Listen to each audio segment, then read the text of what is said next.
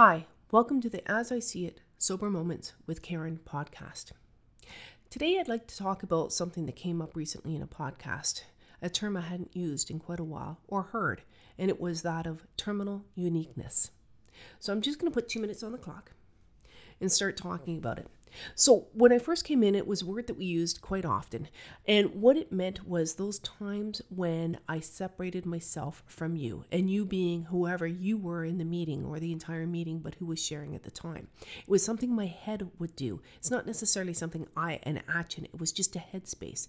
So, for example, um, you know, if I were in a straight meeting, I would immediately go to, well, it's because I'm gay, so I'm different. Um, when I was in a gay meeting, it was, oh, because I'm in, live in Scarborough. There was always a reason that I would be different or um, you wouldn't understand. We wouldn't be the same. And all terminal uniqueness is is keeps me stuck in my sickness. It really is a sickness in and of itself. I mean part of the alcoholism is that of being alone of feeling lonely and of feeling different and unique and that i don't belong and fit in and that's what terminal uniqueness does. And we use the word terminal because for us, it is deadly. Keeping separate and not feeling connected, keeping ourselves apart and being alone or being lonely are all ways um, that we disconnect and that we uh, become sicker and sicker, and we can die from that in our alcoholism. So, you know, for me, it became very apparent that I needed to battle that that whenever and again it's not a thing it's a headspace. So whenever you'd say something and i kind of go well that doesn't apply to me i know right there that's my illness um, um kicking up. And especially it loves to keep me rooted in my um, self-absorption but um, self-pity.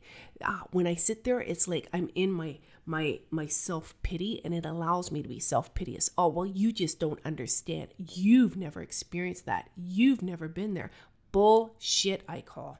The truth of the matter is, we've all been there. It's not about the framework. I can sit there and say, well, you haven't experienced this, that, and the other. That's a framework. But when I look down and say, there's our two minutes, let me just turn this off and ignore it for a little while.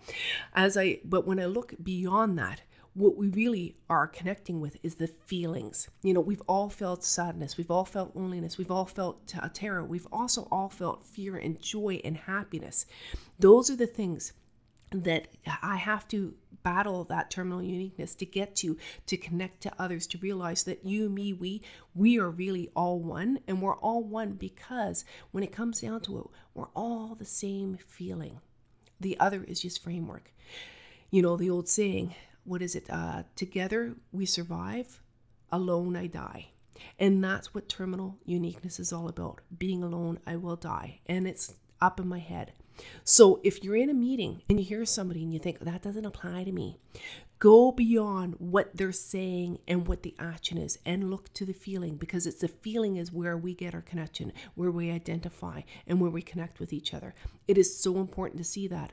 Otherwise, we will we will come to peril with our alcoholism. We'll continue and we won't stay sober. So, anyway, I just wanted to talk about that, a term that's not used very often that I have been bringing up recently because I recently experienced it in my own head.